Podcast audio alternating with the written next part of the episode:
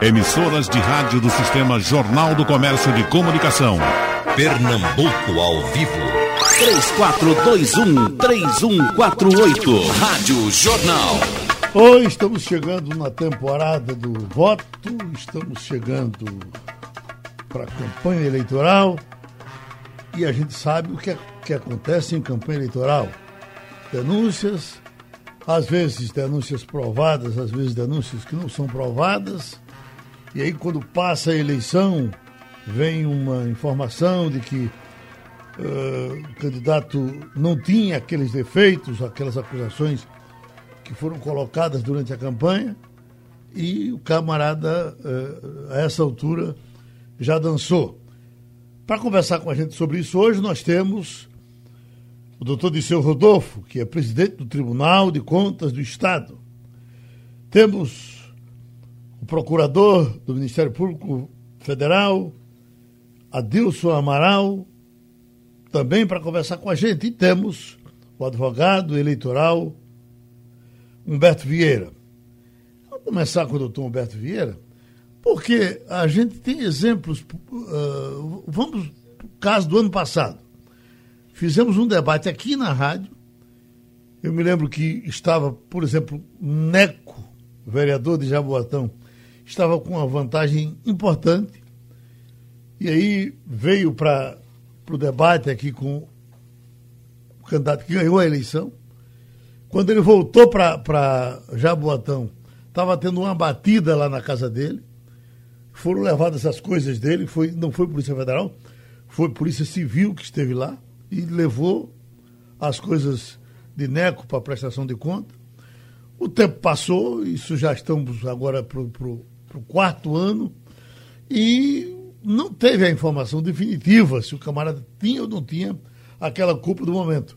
Agora, ele dançou, porque o escândalo foi para a rua e as pessoas, certamente, muitas deixaram de votar nele por causa disso. Teve uma denúncia contra o prefeito de Camaragibe, naquela época, tentava a reeleição Alexandre, parece até que é candidato agora novamente.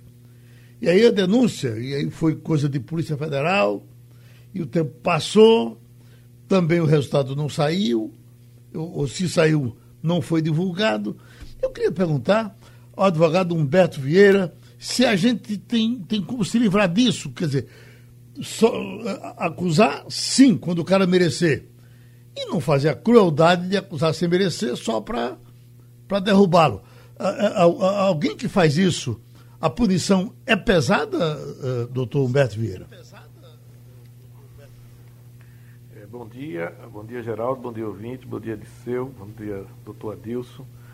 É, veja, Geraldo, as campanhas eleitorais não é só no Brasil, no mundo inteiro, ela, ela se baseia em dois princípios, da enaltecer o candidato e tentar desmontar o, candidato adversário. Isso você a gente está vendo no, na atual eleição dos Estados Unidos entre o, Biden e, e, e, e, o Trump. Né? E já houve mesmo na eleição do, do Trump contra, contra a Hillary Clinton. Então, isso, o, a, o desmontar, vamos chamar assim, do candidato adversário é uma estratégia. Agora, os dois exemplos que você trouxe aí, tanto do Neco quanto do Alexandre de Camaragibe, na realidade foram ações formais da polícia, né, uma federal e outra estadual, que tiveram efeitos na campanha. Não foi, não foi uma denúncia que o candidato A, B ou C trouxe durante a campanha, mas foram, foram ações policiais, né, baseadas em ordens judiciais, que levaram a, a busca de apreensões e que tiveram efeitos na, claramente na campanha. Né? A campanha teve ela teve efeito muito claro na campanha, porque a partir daí foram utilizados pelos adversários eleitorais aquele fato. Né? Mas o, o, o, o, preocupante hoje é que com as redes sociais você tem a divulgação da, da, da notícia não verdadeira. Quer dizer, se o candidato A dissesse que o, candidato Neco foi. houve uma busca e apreensão na casa dele, porque ele está sendo acusado pela, pela polícia, pelo Ministério Público de, de atos mal feitos, isso não seria uma, uma, mentira, isso foi um fato real, foi noticiado, foi, foi publicado nos jornais. O que o mais preocupante com esse sistema, de, com as redes sociais, que é o, o reino do, do, do, da loucura, né? não, é nem, não se pode tudo na rede social, mas se faz tudo na rede social. Então, a, a, grande preocupação hoje é com o que não é verdade que vai na rede social. Como combater isso? Entendeu? A, a, a Justiça Eleitoral tem tentado uma regulamentação, a legislação tem tentado uma regulamentação, e você tem hoje uma agilização, uma agilização, tem que ter uma agilização muito grande dos setores de, de da área jurídica das campanhas né, e do próprio Poder Judiciário Eleitoral e do Ministério Público Eleitoral para tentar barrar a utilização de notícias falsas, de denúncias falsas é, em relação à campanha eleitoral. Mas quanto a deixar de existir denúncia, isso não vai deixar de existir, isso é da, da natureza do processo, do processo eleitoral. É um, um candidato, o candidato busca se exaltar, né, o seu grupo busca exaltar o seu candidato, tentar mostrar que ele é o melhor e atribuir defeitos e, e, e acusações com relação ao, ao, ao, outro candidato. Então, o, o, a preocupação maior é com a utilização de denúncias falsas, com a criação de fatos inexistentes. Então, o senhor acha minha, que. Minha, minha primeira colocação. O senhor acha que essa eleição tende a ser a, a, até mais, mais virulenta do que a outra? A, a facilidade agora é maior do que há quatro anos passados para que as denúncias sejam feitas, verdadeiras ou não? É, eu, eu, existe uma expansão muito grande das redes sociais, né? Você, ela, é, existe uma agilidade, tanto há uma agilidade de aplicativos novos, de sistemas novos de comunicação, um aumento e, e, agilidade, como as campanhas estão se preparando para isso. É, na campanha, eu, eu acho que na campanha passada, os, os, os candidatos, vamos chamar assim, tradicionais, a campanha de presidente, eu estou falando, eles deram pouco valor à campanha feita pelas redes sociais e quando, chega, quando tentaram entrar, você já, já havia, o, a campanha de Bolsonaro já havia ocupado aquele espaço. Então, é, é, é aquela campanha que aconteceu também nos Estados Unidos, né, curiosamente, a campanha da, da Hillary Clinton, ela demorou, os democratas demoraram a perceber a força das redes sociais e quando, quando tentaram, ela já estava completamente ocupada. Então, eu acho que as campanhas hoje, elas têm uma preocupação muito grande. É, se antigamente a gente tinha, naquelas campanhas, o, o marqueteiro, o responsável pelo marketing político, da televisão, não sei o que, hoje a, a campanha deverá estar dividida entre o marketing político da televisão tradicionais, dos nossos programas eleitorais de rádio e televisão, mas haverá também hoje, com certeza, um sistema de marketing político para atendimento das redes sociais, para a campanha nas redes sociais. A campanha nas redes sociais ela passa a ser uma campanha muito forte e muito maior, ainda mais neste momento de pandemia, em que você tem uma limitação muito grande do contato direto do candidato com, com o eleitor. Então, essa, essa campanha desse ano por conta aí do coronavírus, ela terá uma acentuada é, é, essa coisa, o virtual e o presencial, né? Quantas vezes eu já estive aí no rádio fazendo debates sobre campanha eleitoral com você e agora eu estou fazendo aqui da, da, minha sala no escritório. Uhum. Por conta do coronavírus. Então, é, é, essa campanha ela também terá ainda um fortalecimento maior das redes sociais, ou da utilização das redes sociais, em razão da impossibilidade de de aglomeração, das medidas de isolamento, da ausência de, de vacina, e tudo isso vai repercutir na prática da campanha eleitoral. Doutor Beto, falando nisso, o senhor, então, o, o senhor já voltou para o escritório profissional ou está com o escritório em casa? Não, eu já estou. O, o, o, escritório já está funcionando, ele está funcionando, o meu escritório está funcionando com horário reduzido né, nossas, nossas funcionárias elas, chegam, elas entram mais tarde para evitar o, o transporte público cheio, então eu, eu, começo mais tarde e acabo mais cedo. Uhum. O que uhum. nós fizemos foi fazer um horário corrida. A gente, nossos horários aqui era de 8, é, de 8 até as 19. Com, é, nós tínhamos três funcionárias, temos três funcionárias é, e mantínhamos um, um, um rodízio de horários com elas de forma que sempre teria o escritório funcionava 9 horas corrida, embora elas só trabalhassem oito horas diariamente, cada uma delas. Então nós é, alteramos esse sistema, estamos trabalhando de 8 às 17. Então elas dão às 8 horas, fazemos o, o intervalo de almoço, entrecortados entre elas, e elas chegam às 9 e saem às 17. Com isso a gente evita que as funcionárias ela, ela, ela é, pegue o horário de pico do transporte público. Quanto aos advogados, os mais velhos, eu, Leucio, meu sócio Leucio, Mauro não tem vindo, que é o mais, o mais velho de todos, ele tem trabalhado em casa, Leucio tem vindo menos, tem trabalhado mais de casa, e eu tenho, eu tenho vindo pela manhã. Uhum. À tarde eu já não, já não venho. Agora, é, não estamos recebendo ainda os clientes, os clientes só numa questão muito gente que tiver que vir, todos os nossos contatos têm sido feitos através de Zoom, através de WhatsApp, ligações de vídeo com os, com os possíveis clientes. Só muito raramente um cliente vem, mas aí com toda a segurança, com, com nossos funcionários têm a, o, o visor, tá, tem, nós temos a, aquele termômetro eletrônico, álcool gel, e tentando manter a, as distâncias regulamentares. Professor, eu só quero dizer é, o, seguinte: o, o quadro que a gente está cuidando. Quando quiser voltar para fazer aqui no presencial, já estamos com toda a condição, álcool gel. Quando vai passar na portaria, tem aquele bicho que bota na testa e boataram que estava ferindo a pituitária. Eles agora estão patando no braço e até aquilo foi desmentido, né? Que o, o, não emite nenhum sinal aquele, aquela maquininha, apenas ela capta a temperatura. E aqui nós temos um, um garajal para cada um. Eu estou aqui num, garajal, num garajalzinho, tem mais três aqui na minha frente, para que os debatedores comecem a ir retomando aos poucos, desde que eu, é, Geraldo, eu estou à disposição. Eu não, eu, eu tenho, eu tomei todos os cuidados até hoje, tenho, tenho tomado todos os cuidados. Tá certo? Tenho saído, eu que você sabe que eu que gosto de ir para restaurante, gosto de para bar, não tenho ido.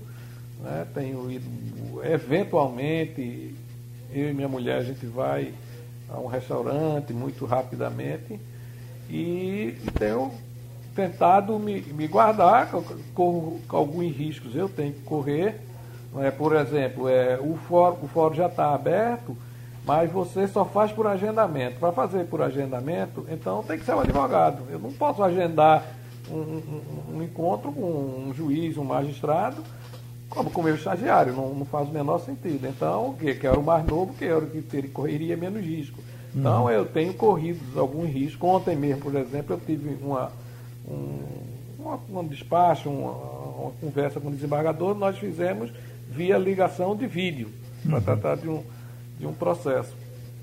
Então eu tenho guardado esse vídeo, mas eu estou à disposição. Eu, eu não, não, não tô, o dia que você achar, o Humberto quer fazer presencial, eu vou aí e faço Ótimo, então a gente, qualquer gente se encontra até para a gente se ver de frente a frente. E aqui é segurança total. Deixa eu trazer o doutor Adilson Amaral, procurador do Ministério Público, para entrar nessa questão que nós estávamos tratando com o doutor Humberto. Evidentemente, doutor Adilson, a gente sabe que não não não está na intenção de ninguém do Ministério Público fazer uma denúncia infundada. Agora, na verdade, o que a gente observa é que as pessoas, quando alguém diz, quando sai no jornal, quando a imprensa divulga, uh, o Ministério Público denuncia Geraldo Freire por improbidade administrativa, aquilo já entra na cabeça das pessoas como culpa. E dali para frente é só ir melando, melando, melando, e, e daí se destrói. Já temos acompanhado algumas pessoas que tiveram carreiras quase destruídas por conta disso. O que fazer, doutor Adilson, para que uh, uh, uh, não haja esse tipo de confusão na cabeça do, do procurador, do promotor, para que ele não possa ser usado como instrumento para prejudicar alguém que às vezes não tem a culpa. Bom dia, bom dia Geraldo, é, bom dia é, é, Humberto, Dirceu, ouvintes. É, uma questão muito complicada, né? Na verdade, a gente, a gente tem, é, tem que é, dar andamento às denúncias que a gente recebe, né?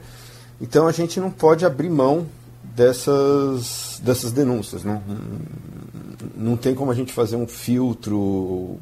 Né? Muitas coisas importantes chegam para a gente é, a partir de, de denúncia, às vezes até denúncia anônima. Né? Então o que a gente faz é ter muita cautela com durante a investigação. Né? Então, enquanto a gente está tá fazendo a investigação, a gente, é, no começo, evita anunciar é, até você ter alguma, alguma, algum elemento mais concreto que, que permita. Agora, quando você precisa fazer uma busca e apreensão, quando você já entra com uma ação judicial, aí você não tem como segurar, né? É, é, mas normalmente quando a gente faz isso é porque você já tem algum elemento, você tem alguma possibilidade maior daquilo ser verdade, né?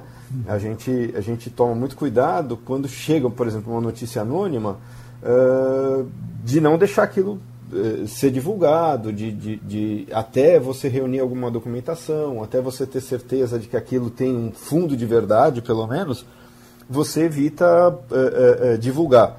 A partir do momento que você pede uma medida judicial, que você pede a instauração do inquérito policial, ou que você pede uma busca e apreensão, é porque a gente já tem é, é, algum elemento que demonstre que aquilo pode ser verdadeiro, que aquilo lá é, é não é uma notícia falsa. E aí você não tem o que fazer. A partir do momento que a polícia sai para a rua, né, isso foge completamente do controle. A, a, a, notícia vem à tona e não tem o que fazer. E, e, nem, e nem sempre é possível, aliás, acho que quase nunca foi possível de, durante a campanha, chegasse a uma conclusão. Em geral, essas conclusões chegam depois das campanhas, porque os processos, em geral, são demorados. E tem acontecido, o senhor sabe, algumas injustiças. É, na verdade, o, o, o processo leva mais tempo do que a campanha, né? Uhum. Então, realmente tem o risco da gente eh, não conseguir resolver até o final da campanha, né? Uh, mas é, é, não, não tem como evitar, quer dizer, alguma, algumas ações têm que ser tomadas durante a campanha. Né? Por exemplo, quando a gente recebe uma, uma notícia de compra de voto, alguma notícia de, de, de propaganda, enfim, algo que, que, esteja acontecendo durante a campanha, você precisa fazer a busca e apreensão naquele momento. Uhum. Né? Mas aí depois você tem que fazer a denúncia, aí você tem que fazer toda a instrução do processo, isso realmente demora. Né? Uh, e corre, lógico, o risco de no final ter uma absolvição, mas é, é uma coisa que não, não, tem como impedir. Quer dizer, eu recebo uma denúncia de que alguém está juntando, sacou dinheiro no banco, vai fazer compra de votos. Né? Isso há uma semana da eleição. Se eu tenho uma notícia concreta, sei onde é que está o dinheiro, sei quem foi, eu tenho que fazer uma busca e apreensão desse dinheiro. Né? Uh, tem o risco de, de, do dinheiro não ser destinado a isso? Sempre tem. Né? Aí depois lá ele vai, mais para frente ele pode tentar, o, o réu pode tentar justificar, dizer, não, isso aqui era para pagar funcionário e tal. Mas naquele momento, se a notícia faz sentido, se você tem elementos que apontam para isso, você tem que tomar as medidas policiais e judiciais cabíveis. Né? É, é, é um risco que a gente corre. Né? Mas eu, eu, eu diria que a, a, o número de injustiças é muito menor do que, é, é, do que os processos justiça, onde né? realmente você tinha alguma coisa por trás. É verdade. Né? Mas deixa eu então trazer o doutor Disseu Rodolfo, que é o primeiro ano que o senhor tem como presidente do tribunal. Evidentemente, o senhor já teve funções até muito nobres, porque o senhor já foi corregedor do, do tribunal e a, grandes processos passaram pela sua mão. Mas a preocupação de um presidente de tribunal numa eleição como essa que vem agora, com mídia social, com tudo que pode se dizer por aí, ela aumenta, doutor Disseu? Bom dia, Geraldo. Prazer estar de volta aqui no seu programa. Eu queria saudar o nosso queridíssimo Humberto Vieira, como também o, o doutor Adilson Amaral, representante de uma instituição importantíssima nessa seara é, eleitoral e nesse momento de, de, de, vamos dizer assim, de, de excepcionalidade, que é, que é, a eleição, e também a eleição com Covid, que torna a coisa ainda mais excepcional. Nossas preocupações são muito grandes, nós somos repositórios de muita informação, muita informação que tem uma relação, mesmo que indireta, com o pleito eleitoral, é, vamos dizer, de soslaio com os crimes eleitorais propriamente ditos, né, que estão lá no, no Código Eleitoral, até na lei eleitoral, lei eleitoral e também, se não me engano, tem um pico na Lei Complementar 64, como, como também no, no, que diz respeito aos crimes que tem uma relação, por exemplo, com a inelegibilidade da Lei Complementar 64. Afora isso, nós também somos, por assim dizer, é, um órgão que guarda muitas informações em processos, é, em sistemas que flertam diretamente com crimes, é, aqueles crimes que e também diz dele tem uma relação com a eleição, que são aqueles do 359 do Código Penal, que foram incluídos pela Lei de Crimes Fiscais, e que trazem tipos penais chamados crimes contra as finanças públicas. Então, nessa seara toda, como também na improbidade administrativa, o tribunal, de uma certa forma, passa a ser um órgão repassador de informações. E quando os nossos agentes, Ministério Público de Contas, conselheiros, conselheiros substitutos, os nossos técnicos se pronunciam em rede social que seja, a orientação é que observem muito bem uh, os princípios da responsabilidade, da parcimônia, eh, da prudência. Eh, tem, o servidor público, de uma forma geral, tem que ter uma ausência da sede erótica, ou seja, uma neutralidade funcional, ou seja, olhar as coisas pelo plano, pelo prisma objetivo.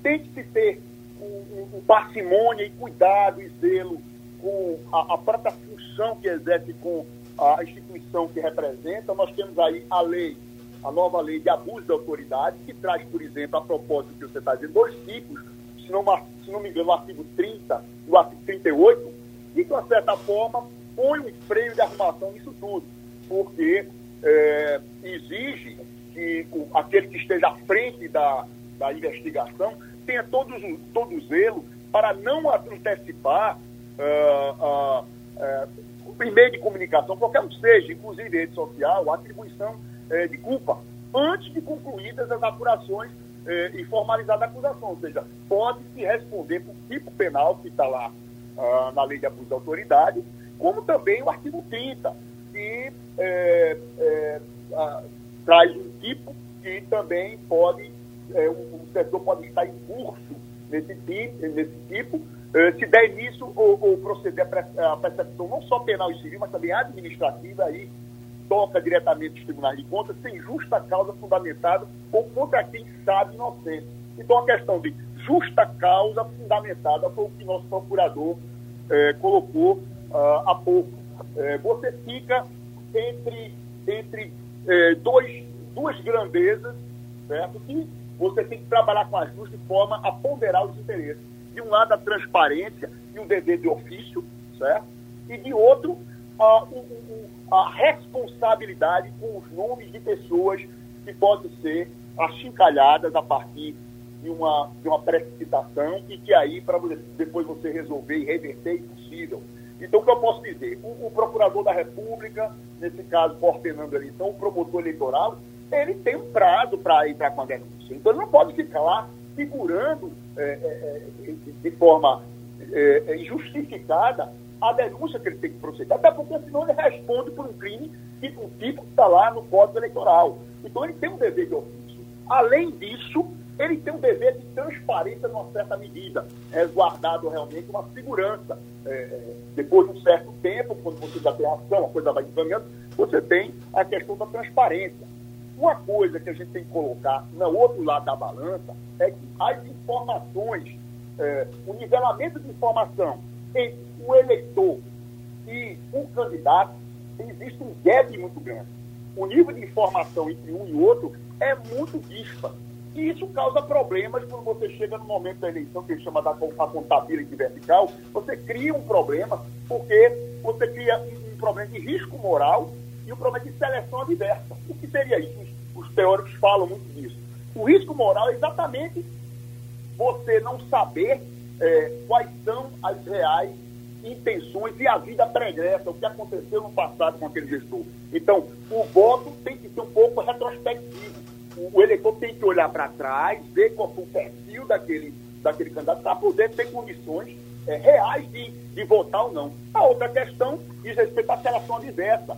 É, normalmente está escamoteada a verdadeira natureza e o, e o compromisso público do agente público, seja para bem ou seja para mal. Há uma dificuldade muito grande de o eleitor saber quais são os verdadeiros compromissos daquele, daquele, daquele candidato. Então, isso tudo pesa na hora de uma eleição, que é o momento mais importante é, da, da, da, democracia. Então, os órgãos, é, de, as agências da contabilidade, os, os, órgãos de controle em rede, eles têm que ter também o dever de, de, de deixar transparente o máximo de informações, evidentemente todas elas muito bem atenuadas, todas, aliás, todas elas muito bem peneiradas, apuradas, julgadas, no caso Tribunal de Contas, com julgamento transitado e julgado no tribunal, entendeu? A gente divulgar essas informações, que isso é transparência ativa. Isso é importante para o final da, no final da história o, o, o, eleitor ter condições de votar. O outro problema que nós temos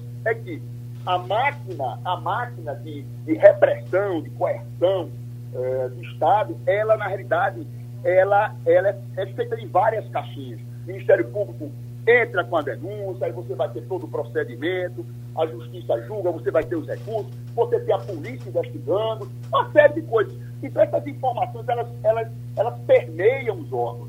E aí, essa responsabilidade tem que ser dividida e às vezes é muito difícil. É o que disse o procurador.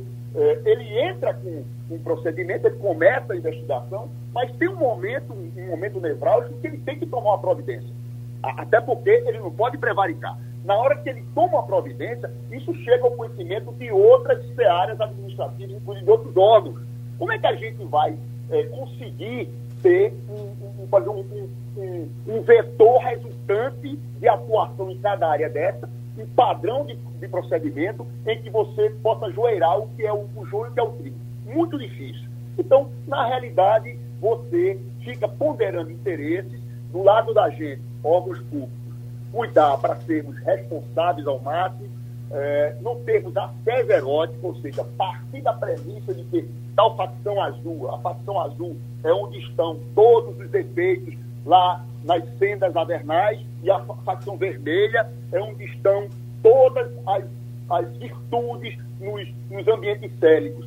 Não podemos, não temos esse direito. O servidor público, o, o, a carreira de Estado nessa área é, de repressão, nessa área de controle, tem que ter absoluta frieza e tem que ter a equidistância absoluta. Estamos debatendo a campanha política e os limites das denúncias. Com o doutor Disseu Rodolfo, presidente do Tribunal de Contas do Estado, doutor Adilson Amaral, procurador do Ministério Público Federal, doutor Humberto Vieira, advogado eleitoral. Ô, doutor Humberto, as as denúncias requentadas. Se a gente voltar um pouco mais para trás, como dizem os portugueses, a gente vai se lembrar, por exemplo, das campanhas de Jabas Vasconcelos, quando tinha uma carta do pai, que ele teria dado no pai. Isso, em todas as eleições, essa carta aparecia e desaparecia. Chegava e saía. Quer dizer, é, coisas desse tipo podem continuar acontecendo. E eu pergunto, tem como se proteger, o, o candidato tem como se proteger contra as denúncias requentadas? É, Geraldo, no Brasil você não tem, felizmente não existe a censura, então eu, a, a, as denúncias, as consequências das denúncias, elas se dá através do direito no, no eleitoral, através do direito de resposta, da vedação após a sua divulgação na, na, na propaganda oficial, no, pelo você requerer ao TRE a suspensão, a perda de tempo do outro candidato, é, é, é trabalhado assim, né? Uhum. Então não há, não há como você. Até porque eu acho que seria contraproducente para o candidato, sem saber se vai ter aquela denúncia requentada, ele já entrar pedindo preventivamente que proíba que se trate desse assunto A, B ou C, porque na realidade ele vai dar, ele está dando notícia, ele está dando publicidade de algo que ele não sabe se vai ser usado. Ele pode Sim. até ter certeza que vai ser usado, mas mas na, na realidade é uma ele está especulando sobre a possibilidade disso. Mas isso ele, levaria essa discussão a... Ele pode agir, doutor Humberto? Ele permite que ele haja assim de forma preventiva? Ele pode tentar. Veja, é, a, a lei brasileira garante a, a, a ida ao judiciário. Ao judiciário. Não, há, não há temas. Acho que estamos com dificuldade com o doutor Humberto.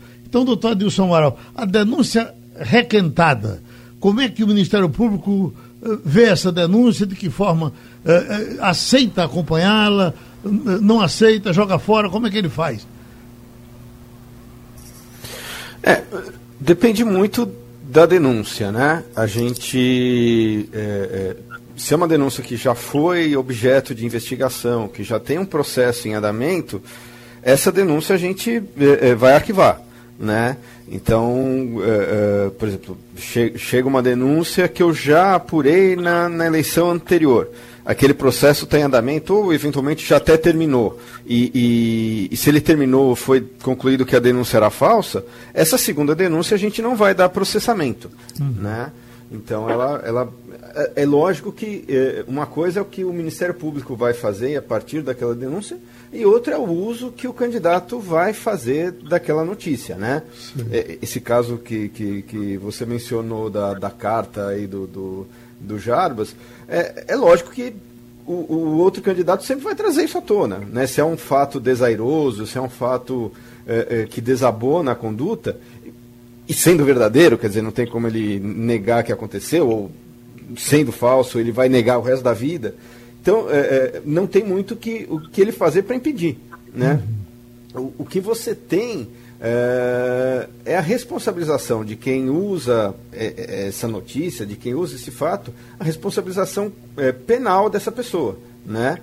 O, o Código Eleitoral ele tem tipos penais que tratam disso, né? Então você usar notícias falsas, você dar falsa notícia de crime, é, você pode depois, né? Lógico, você não tem como evitar que o cara fale, mas você tem como punir aquele que mentiu, aquele que inventou um fato, aquele que usou um fato de maneira é, indevida, né? Doutor, então, exemplo, quais são, quais são as denúncias do Código? Quais são os campos hum. de denúncias que competem ao Ministério Público? Uh, uh, tem alguma que, pô, isso aqui não é com a gente, deixa isso para lá. Uma desse tipo, por exemplo, que o camarada teria uh, dado no pai, teria dado na mãe, isso não interessaria ao Ministério Público, ou interessaria? É, é, é, depende da, da, da, contemporaneidade do fato, né? Uhum. É, é você tem crimes, né? É, na agressão contra idosos, por exemplo, você tem crimes previstos no, no, no, no, Estatuto do Idoso, você tem crimes previstos no Código, de, no Código Penal. Isso interessaria ao Ministério Público dependendo do momento que aconteceu, né? Uhum. Dizer, se é um fato que aconteceu há 20 anos atrás, a gente não vai investigar, já está prescrito o crime, né? Uh, mas o, o, um candidato adversário vai continuar usando isso, né? Olha, esse cara não presta porque ele batia na mãe. Quem bate na mãe, como é que vai ser governador, senador ou qualquer coisa assim? Então é, é, é, lógico que isso vai ser usado e não tem como a gente impedir. Sim. Agora, o, ao Ministério Público interessa investigar crime e improbidade, né? desde que não esteja prescrito. Então é o, é, o, é, o, que, chegando para a gente, a gente vai atrás. Né? Se eu então, sou exemplo. A, se eu sou candidato alguém vem e fala. Se eu sou candidato e vê uma denúncia mentirosa contra mim, o Ministério Público me daria um, um nada consta, desde que ele comprovasse que, na verdade, teria acontecido, ou também não cabe ao Ministério Público fazer isso? É, depende do caso, né? Então, por exemplo, se, se alguém vem falar, ah, fulano está sendo investigado pelo Ministério Público, uhum. eu tenho como dizer se ele está sendo investigado ou não, né? Se, é, é, a maioria das nossas investigações são públicas, então a gente poderia fazer um, um, um, uma certidão dizendo, olha, não tem nenhuma investigação em nome de fulano, ou tem uma investigação, duas, três, né? É, agora, eu não posso dizer que aquele fato não ocorreu se eu não investiguei, Sim. né?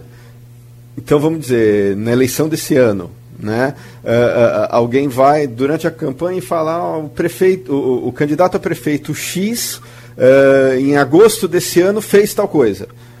Eu não tenho como dizer que ele fez ou não fez, né, porque eu precisaria primeiro investigar. Aí eu posso dizer, olha, não chegou nada para mim, eu ainda não tenho uma investigação. Ou, ah, essa, essa informação já chegou ao Ministério Público, eu estou investigando, não posso dizer se é verdadeiro ou não, porque estou investigando. Né? O que eu posso fazer é com relação a fatos passados. Eu, eu, olha, eu investiguei e arquivei. Então está aqui uma certidão dizendo que eu investiguei aquilo e que foi arquivado. Uh, ou eu posso dizer, não, não tem nenhuma investigação em andamento. Né? Agora, eu não tenho como dar uma certidão de idoneidade de ninguém. Né? Certo. O que poderia. Uma, uma denúncia, um, um, sei lá, um, alguma coisa no campo sexual, o camarada. Eh, hoje, se ele, se ele Antigamente se, se fazia isso e, e, dava problema. Me parece que agora é, é politicamente incorreto fazer. É, é, essas, essas coisas, os senhores, pelo menos, proíbem que se faça? Não, a gente não tem. Poder de proibir, proibir, não tem, né? né? Não, não tem. A, a, a, por força da liberdade de expressão, que está previsto na Constituição, a gente não pode proibir ninguém de falar nada. O que a gente faz é, é, é, é, reprimir depois que a pessoa falou. Né? Então, por exemplo, você tem o crime de calúnia, o crime de injúria, o crime de difamação. Uh, uh, se a pessoa se sente incomodada com aquilo, se sente ofendida com aquilo, ela pode fazer uma, uma representação, pode entrar com uma ação uh, penal privada por crime de injúria, né? Então, se você falar, ah, o fulano tem uma determinada prática sexual que pode influir na, na, na, na eleição, né?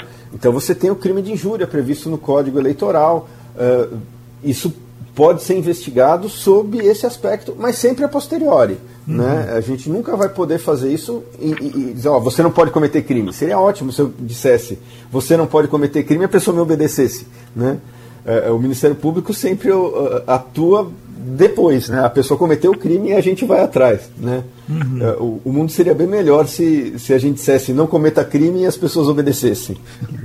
Mas, doutor Disseu, a denúncia requentada, se alguém, por exemplo, tentar requentar alguma coisa que o, senhor, uh, o, Ministério, o Ministério Público uh, constatou ou, ou, pelo menos apurou e deixou de constatar a, a, o ano passado, isso o, o, o, tribunal daria um nada consta para alguém que pedisse? Não. Não? É, é, é, é, a mesma situação. Com relação às contas públicas, vamos dizer, especificamente as contas públicas, é, se chega uma denúncia, seja pela ouvidoria ou uma denúncia formal, já tem um processo dentro do tribunal, tá certo? A gente certifica, tá certo? Certifica que existe um processo a aqueles fatos estão sendo apurados. Se, por algum acaso, é, esse fato já foi apurado e a gente analisou o processo, julgamos o processo, transitou em julgado, aí nós é, automaticamente damos a certidão, encaminhamos peças para o, o, Ministério Público, porque pode estar caracterizado a denunciação caluniosa, certo? Que é um tipo penal. Então, automaticamente, a gente encaminha peças da denúncia que veio, desde que não seja apócrifa, evidentemente, a denúncia é, identificada, a gente encaminha para apuração de crime é, de denunciação caluniosa. No que diz respeito aos crimes comuns, esses crimes sexuais e tal, é, não é de nossa competência, mas tem, por exemplo, é, os crimes é, contra é, patrimônio público, contra administração pública, tá certo? contra meio ambiente, saúde pública. Nós, de uma certa forma, trabalhamos com isso dentro do tribunal. É, evidentemente, se existe, por exemplo, a denúncia que foi, é, ela foi distribuída em várias instâncias, caminhada para a Justiça, para o Tribunal de Contas e tal e tal, nós verificamos o que temos dentro da casa, certo? E, o que, e, e se não tivermos nada dentro da casa, abriremos o procedimento. Abriremos o procedimento. É, evidentemente, o, o procedimento será exatamente o mesmo se a coisa já foi apurada e, ao fim e ao cabo, se constatou que não existe nada que comprove aquela irregularidade, a gente não só certifica, mas encaminha aos órgãos, principalmente ao Ministério Público, os órgãos corrimão de controle, para que, é, a partir de então, providenciem a, responsabilização daquele que denunciou indevidamente. Faço também referência aqui de novo, ao abuso da autoridade. Nós procuramos trabalhar dentro da nossa casa. É, nós, nós temos, como todo lugar, dificuldade em, em, em colocar as, de, as, devidas tramelas, e uma tramela que a gente tem que colocar no modelo mental das pessoas, é, no que diz respeito ao momento é, de divulgar as coisas, o momento de espraiar informações. Nós, qualquer instituição tem esse problema. E lá no tribunal não seria diferente. Então, por exemplo, processos ainda em investigação, o processo que ainda está lá com o corpo técnico de auditores, nós não temos é, é, é, por que divulgar, inclusive a, os nossos normativos vedam a divulgação. Só depois que você tem a comunicação ou a notificação do interessado, aí as peças são liberadas, evidentemente. É, isso não, não segue a regra. Quando o Ministério, o secretário, quando o Ministério Público ou o órgão, outro órgão de controle, requisita aquela documentação e nos informa que tem alguma coisa sendo apurada pelo Ministério Público, pela Controladoria, a gente encaminha, mas a gente encaminha com todas as, as advertências de, de que aquilo não foi julgado, de que aquilo ainda não configurou, ainda não temos, por exemplo, um relatório, porque a coisa no tribunal começa a funcionar quando você tem um relatório final. Aqueles relatórios iniciais ainda são, por assim dizer, análise, prelibações, é, você está ainda coligindo as provas, está formando a prova indiciária. Então, tudo isso não tem por que você divulgar, porque, na realidade, não há sequer, é, é, vamos dizer assim, alguém suspeito de qualquer coisa que seja. Existe uma denúncia, mas a gente está apurando os fatos. Quando sai um relatório e que a gente notifica a outra parte, aí sim, é de ordinário nós tornarmos aquilo público, que se torna documento público, até porque, pela lei de acesso à informação, qualquer cidadão pode ter acesso a essa informação. Mas a gente sabe que no ordenamento jurídico, o, o, o nosso procurador já colocou, existem várias, várias, vários dispositivos que também responsabiliza quem denuncia é, é, de forma sodada ou com má fé. Por exemplo, a lei, só para dar um exemplo, a lei 74, que, que fala das inelegibilidades, no artigo 25, diz que constitui crime eleitoral arguição de inelegibilidade ou de impugnação de registro de candidato feito por interferência do poder econômico, por abuso de poder de autoridade também, deduzida de forma temerária ou com manifesta má-fé. Então, se for deduzida de forma temerária, de forma assodada, precipitada, tá certo? Vai responder por um crime, aí, evidentemente, o Ministério Público cuidará disso, mas sempre uma posteriori, como disse o nosso procurador.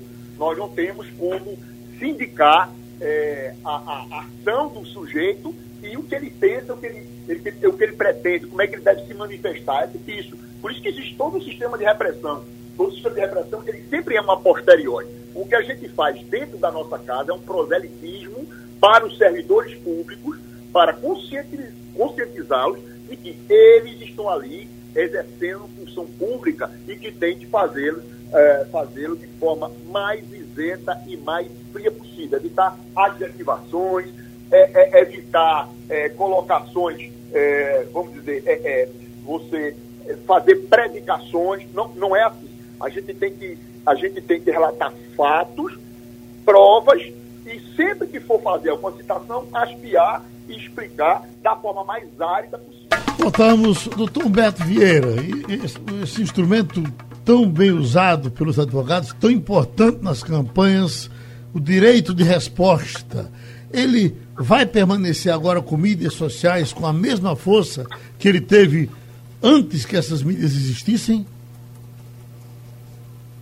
Bem, Geraldo, isso é uma busca. É, é uma busca que quem está no setor jurídico de campanha é como buscar o direito de resposta na, nas redes sociais. Né? Mas é, ela é possível acontecer. O que eu queria colocar também, Geraldo, nesse ponto da denúncia entre candidatos, é que na realidade isso é, se trabalha em duas, em duas searas. Na seara eleitoral, você trabalha com o pedido de direito de resposta, perda de tempo, suspensão de propaganda, busca e apreensão de, de folhetos. Isso está na área direito, do direito eleitoral. Mas isso não significa que está excluída a área do direito penal. Se o, o, outro candidato se sente injuriado, ou caluniado ou difamado, ele vai ter a, a possibilidade de, na ação penal, entrar com ação penal privada, tá certo? Pelo crime de injúria, calúnia e, e difamação contra aquele que foi responsável pela divulgação falsa, vamos dizer assim, pela a, a, a denúncia indevida. Então você trabalha em duas searas. Na, na, na, no direito de resposta do, do, na rede social é bem complicado, porque se eu faço no grupo do WhatsApp e, e, e mando, o, o máximo que a gente consegue fazer é a suspensão, o fechamento de uma conta de WhatsApp. Não é? como, como é que você vai fazer é, um direito de resposta que chegue a todas as pessoas que receberam aquele, aquele, aquele, aquele post, tá certo? Então você tem uma, certa dificuldade para o direito de resposta. Eu acho que o direito de resposta, ele vai, a, na, as denúncias falsas na rede social, ele vai ficar muito mais no campo da seara penal, da apuração penal, da calúnia, injúria e difamação, do que mesmo na, na, na no direito de resposta. A gente vai conseguir suspender, suspende, é, mas com o direito de resposta, porque é, na, na, na, rede social eu só vejo o que eu quero, só, eu só entro nos grupos que me interessam. E não há, não há como você fazer né, no, de, dentro de, desses grupos de, de WhatsApp, você é, buscar o direito de resposta. Se por acaso sai num site oficial, ou no, no, aí sim. Se sai no site do candidato, aí eu tenho o direito de resposta, vai ter lá, vou mandar imprimir o direito de resposta lá no site do partido, no site do, do, do, do candidato, mas a, a, essa, essa, essa, essas denúncias, essas fake news na rede vamos dizer assim, do varejo e não do, do, do, atacado, ela fica meio complexa o direito de resposta. Na sua longa e, e tão conhecida história como advogado eleitoral, participando diretamente de todas as eleições dos últimos tempos aqui no Estado, qual foi a, o falso levantado contra um candidato que o senhor defendia que mais incomodou?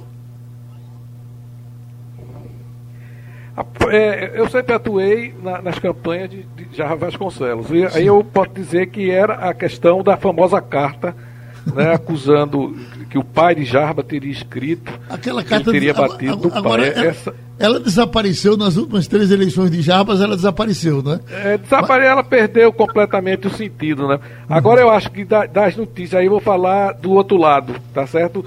É, a, a, aquela notícia do, do, do homicídio de Sérgio Murilo, eu acho que foi talvez a notícia que tenha dado maior repercussão e efeito numa campanha aqui.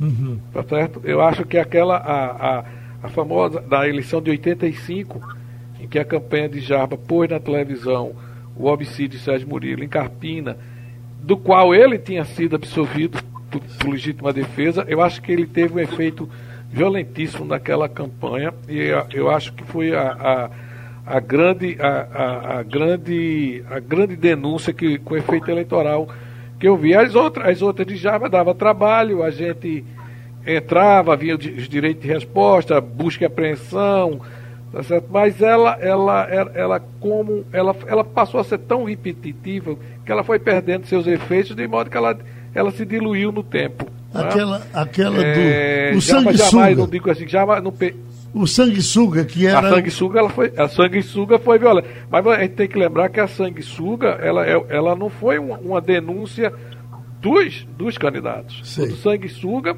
foi uma denúncia que surgiu na imprensa. Certo. É, houve um, uma busca e apreensão em cima dos sanguessugas, né, e ela, e ela e, e saiu na imprensa, e o que os candidatos fizeram né, era acho que Mendonça e, e, Eduardo Campos e Humberto Costa era o, o, o candidato a governador que estava que tinha o problema do sanguessuga. Os, os candidatos ele divulgaram. Sim. Houve uma divulgação do inquérito, né? Desse, que é isso que o, o procurador doutor Adilson está falando, não tem como o Ministério Público segurar o império que ele está fazendo. Ele está precisando fazer uma busca e apreensão, ele vai fazer uma busca e apreensão. Tá certo? Então aquela, aquela, aquela, aquela, a notícia da, do, do sanguessuga não foi uma notícia que nasceu da campanha, certo. foi uma notícia que veio de fora para dentro da campanha. É? Agora o senhor já não sabe, já, já deve ter. Uma coisa fabricada na, pelos candidatos. Na internet o senhor já deve ter visto, e certamente ela vai uh, ser acelerada lá para frente, uh, essa, de, essa de um porquinho que está aparecendo aí. O senhor já está preparado para se agarrar com esse porco? Não. Espero que não. não.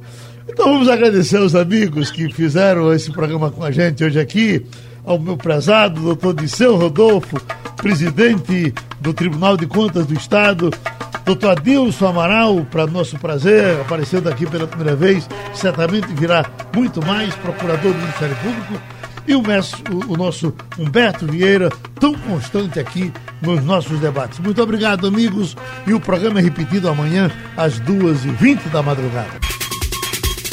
Sugestão ou comentário sobre o programa que você acaba de ouvir, envie para o e-mail ouvinte@radiojornal.com.br ou para o endereço Rua do Lima 250, Santo Amaro, Recife, Pernambuco.